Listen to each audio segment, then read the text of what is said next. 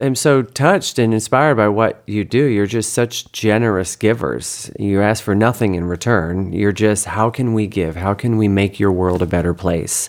From the remodels and amazing transformations that you provide to the Winter Wonderland, where it's just a world of giving. Like, who doesn't want to be associated with that?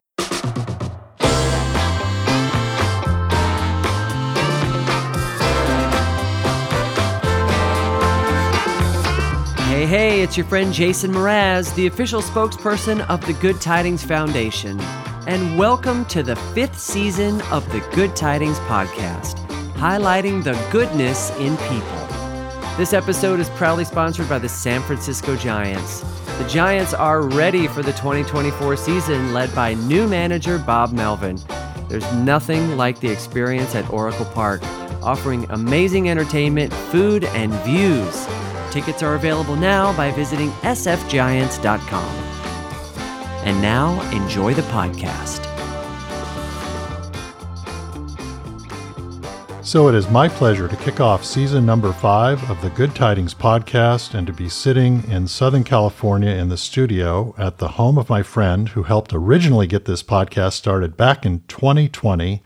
So, Jason Mraz, welcome to the Good Tidings podcast. Thank you, Larry. It's great to have you. So, my wife Ronnie and I had the pleasure of camping in the GT van on your property last night that you have cleverly deemed the Mranch. In addition to your home, tell us what actually happens here at the Mranch.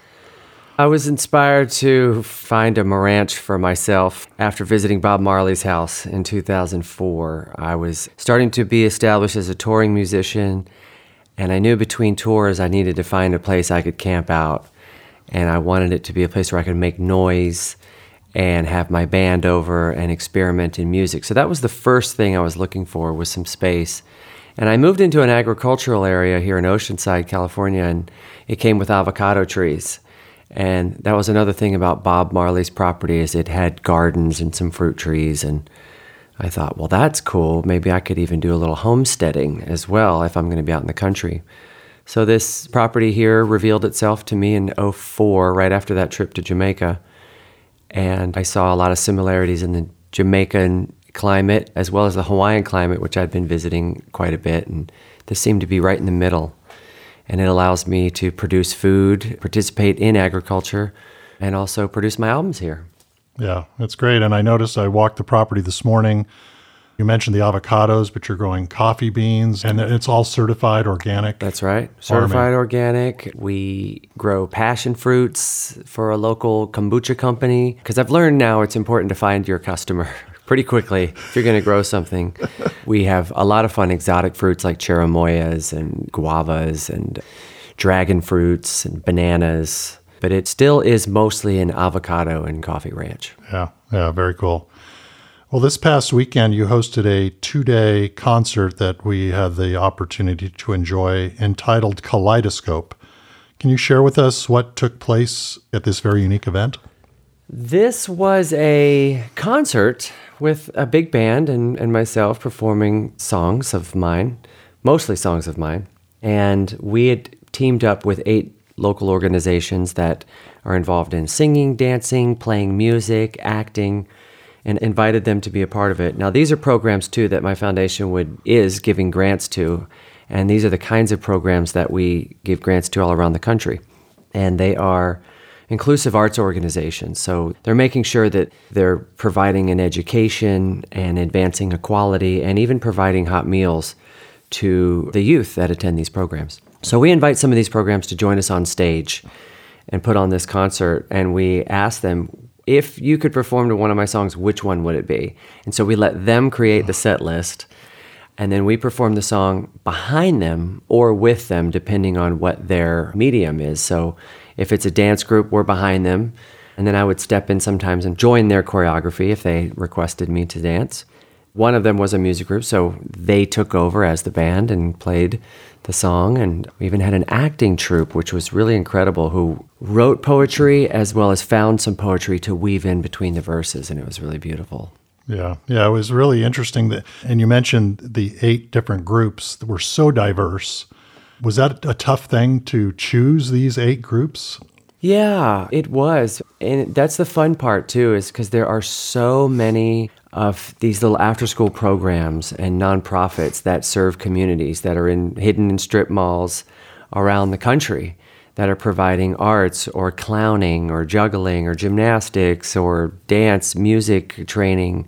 There's so many. So when we're out there looking to see who will join us, that's the fun part is just searching far and wide around. We start in San Diego County, that's Yeah. where we live, and, and there's many, many dozens and dozens of them. And who kind of fits the criteria, first of all, and then who's interested, who is kind of a performance ready group, or that's what their mission is. Yeah. So yeah, it is tough. This is the second time we've done it in San Diego, and if if you don't make the cut, we're like, well, look, we at least now know where you are, and we can still provide grant, and maybe next year we'll find some time to do a performance together. Yeah, makes sense. Mm-hmm. You know, personally, when I get asked about the charity world, I'm a big preacher of mission over money. I think money, charities do need money, but money kind of is diversive in our society a little bit. And I love the fact that you gave of your time because it's easy for most people to give some money or money, but the amount of time you gave to these groups mm-hmm. and the joy of seeing their faces on stage with Jason Mraz was was priceless. So when did you realize your engagement with these groups were just as important as a grant to give to them? Yeah. Well, pretty early on. I've been doing this since I was a little kid. And I know how just how great it feels to collab and be in the room and be on stage, be backstage, just have a relationship with the teachers and the students.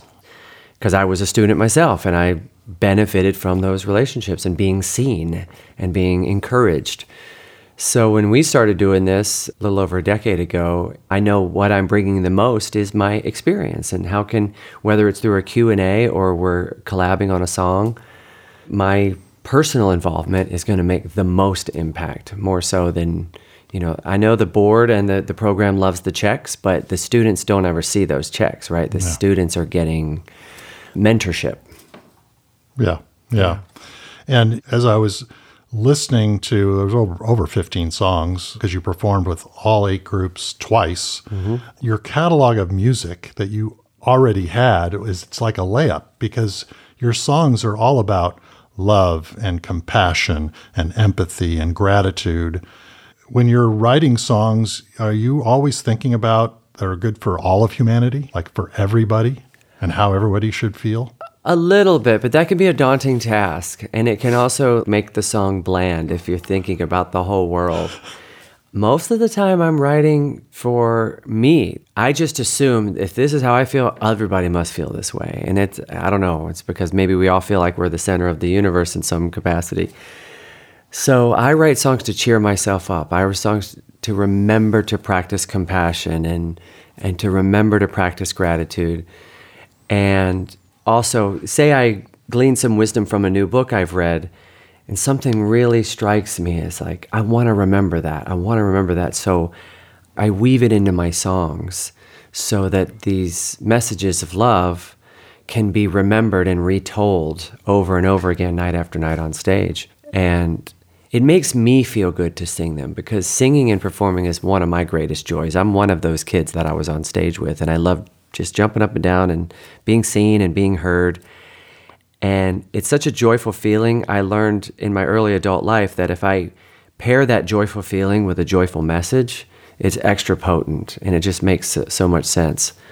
And I thank you for saying that my catalog is a layup to this type of performance because I felt that during the show. Like I'd turn and say, I can't believe we're doing this. And listening to these kids perform these words, and I was getting emotional numerous times at singing all these songs of hope, but then watching and experiencing that hope unfold in this beautiful thing. Yeah, because every kid had a smile on their face as they mm. performed because they're just immersed in the music. You know, they mm-hmm. weren't thinking of the nerves of being on stage. It was just cool to watch. And as, as I continued to watch the show, I did notice that you made sure you were their equal, like you were their peer.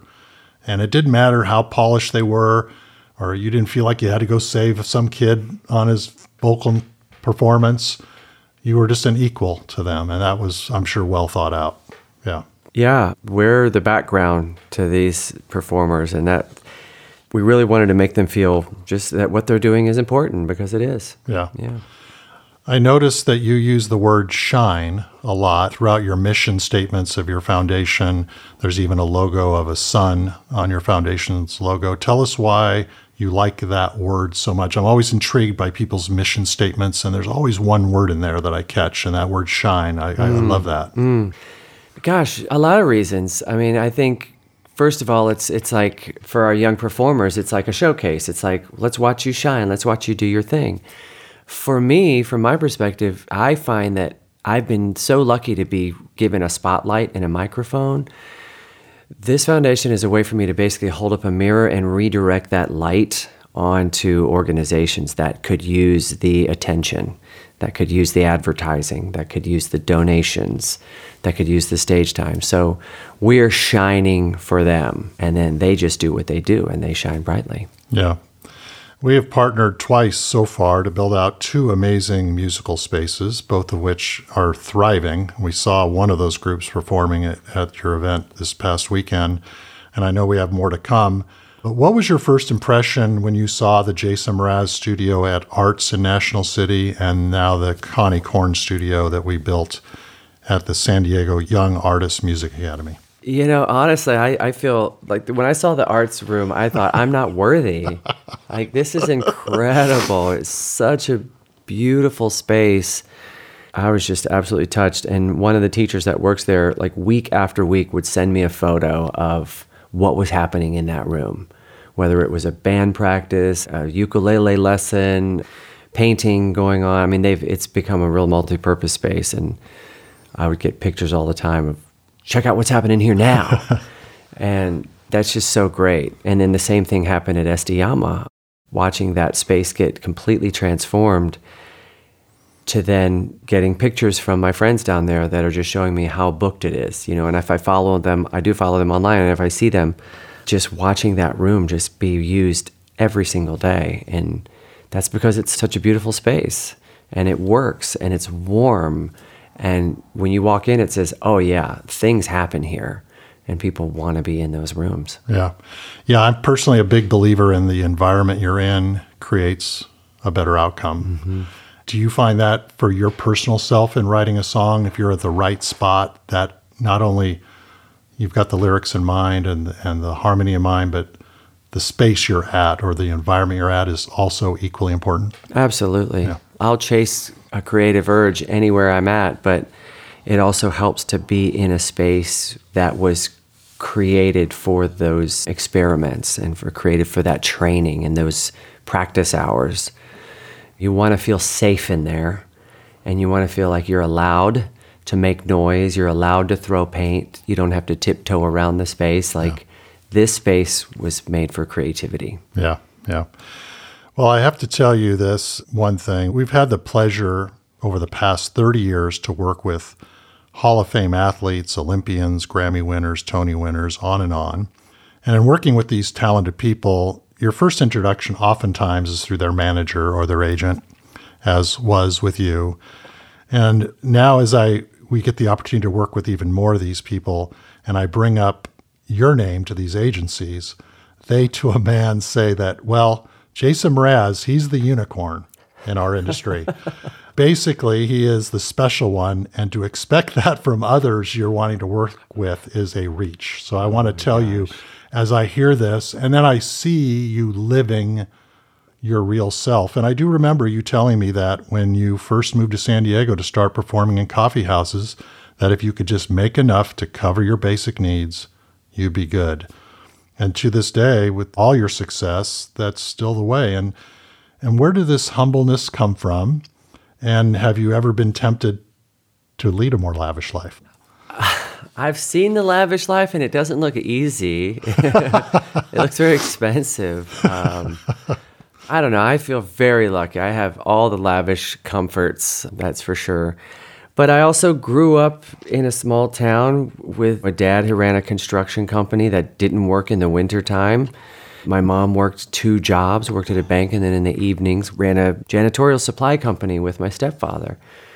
And I just saw how hard they worked. And I was their employee in my teens. I was helping my dad build fences and I was helping clean toilets. And I kind of saw my future. I saw, okay, if I stay home, I can do these things. I can maybe start my own lawn mowing business or something.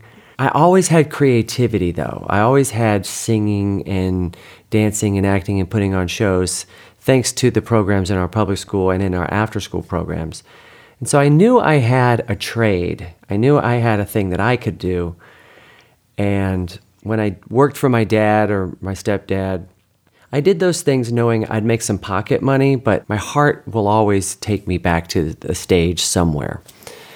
And because I had this ability to entertain people, I just felt like I had some kind of wealth already because I could just generate as a creator and generate smiles and generate applause and happiness. And that made me feel wonderful. So, seeing that I was probably going to work in construction if things didn't go well, I said, Look, I'm just going to try to find a spot where I can perform. And my dad encouraged me. He said, Go sing. He's like, You don't want to dig holes the rest of your life. Like, if you can go find a place to sing, then you'll never have to work. We've all mm-hmm. heard probably Yeah. adults tell us that. So my parents were very, very supportive of me going after dreams. And I tried musical theater and I thought maybe I'll work on a cruise ship or maybe I'll work at a theme park. Like I didn't know anywhere where a stage could be. Maybe I'll do Broadway if I'm lucky enough.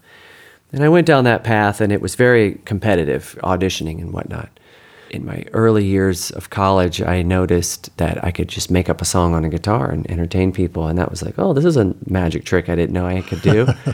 so I eventually found a little coffee shop and I thought, you know, if I can just make enough money at the door where I won't have to go back to that day job, I won't have to clean the toilets, I won't have to work for the post office, which I was doing, then I will have made it. You know, I just, for me, making it was just getting above that line where I was working for my dad. You know, I love my dad, but just getting to that place where I was being, my trade was supporting me, Yeah. you know? And that was it. it. Because I think I came from that place, I don't know any different, you know? And I know I could still probably support myself and build you a fence if I needed to, because that's what I grew up doing. But I just, because I get to sing, I'm so grateful and I feel like such a contest winner. Um, and not only that, like I surpassed my expectations. Like I just wanted to perform somewhere. Yeah. I get the same high performing in a coffee shop as I do in Carnegie Hall. So I'm performing at a coffee shop in San Diego and things are going well. I'm making money at the door. I start recording my shows. I'm making money on the CDs. I'm actually doing well at that time. And well is like, you know, a few hundred bucks in cash every week. That was amazing to me. But then the ride just kept going. It just kept going. Offers kept coming in and tours kept coming in and record companies started calling. And to me, it's just like, okay, wow, this is just a cool opportunity, but it's all going to go away soon. So I never took my feet off the ground. you Yeah. know? Yeah. And the name of your hometown doesn't really inspire creativity, I That's guess. right. Mechanicsville. That's the path. yeah. Uh, well, you definitely know how to perform. And I wanted to ask you is there a difference in the level of nervousness, if you get nervous at all, between, say, performing on Dancing with the Stars, performing on your own tour, or actually having to do a benefit show? Are any of those, are they all the same? Or some get you a little more butterfly? Um, good question. I think I had butterflies the first week of Dancing with the Stars because I didn't know what to expect. I didn't know what I was capable of. I'd never just relied on dance moves to get me through a situation. I'm always singing and telling jokes. I was a little nervous there. And if you were to go back and watch the first week, I danced to my own song. My jaw is hanging open the entire time because I'm gasping for air. I was so nervous that I could barely breathe. It was always a ride. Every week on that show felt like a ride. You're just kind of looking out through your eyes, just like, what is my body doing right now? And but I grew comfortable in that in that role. I did get nervous probably for the opening song of Kaleidoscope over the weekend uh-huh. because there's just so many lives that you've brought together to pull this off. And I want to make sure they look good and sound good. So it's not going to help if I go out there and miss a lyric or if I screw up, you know. So I was a little nervous getting started on the opening night, but after the first song, I was right at home. I, knew we, were, I knew we were going to be okay. Yeah, and we talked about Dancing with the Stars. How was mm-hmm. that experience, and did it exceed your expectations? I mean, us watching it, we just saw this amazing dancer that got better and could do all these different things. It was really fun to watch. Of course, everybody in our world thought you were the best, but oh. did it exceed your expectations in the end? And and do you think that's going to help you professionally even? Oh, definitely. I mean, we got to do Kaleidoscope right after Dancing with the Stars. I was, in fact, Kaleidoscope started while I was still on Dancing with the Stars. So as soon as that program was over, I was going down to visit these classes, and they saw me as a dancer, which was great because I'm getting a little older. I was nervous that the kids wouldn't even know who I was. but they did because they saw me as a dancer. And so I got to dance and participate with the students, which felt amazing. And my experience on Dancing with the Stars was I underestimated myself. I thought I'd be on for three or four weeks. I thought I'd be one who has a good run but gets voted off because it's tough competition. And I had a great partner who believed in me and really worked me really hard, Daniela Karagach. And she brought out the best in me, as well as that everyone on that show. The crew is amazing, the producers are amazing, all the creative teams are amazing. So you just feel the love and support. It is, I should say, it is not a competition show because we are all cheering each other mm-hmm. on. We are all helping each other do our best. And it's only those last seconds of the night where we remember, oh no, somebody's going to have to leave. Right. But yeah, it way surpassed my expectations. And I, I envision I'll be doing some dancing in my concerts going forward, even if it's just a few steps here and there. I can't imagine just standing on stage anymore and just being stationary. Yeah, there's something about that because you had the one choreographed piece with the uh, a whole group of kids on stage this past weekend. And you can be singing and everybody's happy, but as soon as you start moving feet, an audience just gets into it. It's just an extra level. It's so interesting Yeah. just doing that little extra Yeah. fires up an audience. Yeah. Yeah. I may have been a little shy to dance, even though I did it as a kid. In my adult life, I used humor in my dancing to give me a reason to dance, but that's because I was a little shy. So I thought, well, if I dance funny, then I'll get to dance and people will laugh. But Dancing with the Stars really helped me learn some dancing and respect dancing. And what I discovered was this is another dimension of music that I've yet to really tap into. Yeah. I love listening to music, I love embodying music, but dancing is a way to visually express music and to physically express music. And I hadn't fully understood that until now. Yeah. We touched briefly on some of this performing in coffee houses. Now you grow coffee.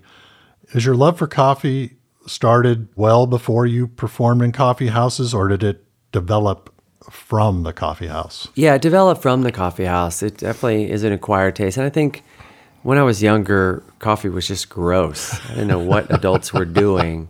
I even thought people were doing it wrong. I thought, okay, coffee is a cherry, it's a delicious fruit. If you can eat it off the tree, it is so delicious. And yet we're stripping the fruit away, letting the bean dry out. Then we're roasting the bean in an oven and then we're infusing it into in water. And this is what we're getting from it. I was so confused by that for years and years. But over the years i've just grown to love it. And i think working in coffee shops as a musician and as a barista i really fell in love with the craft of it and how nuanced it can be from cup to cup. And i like that. I like that it disappears.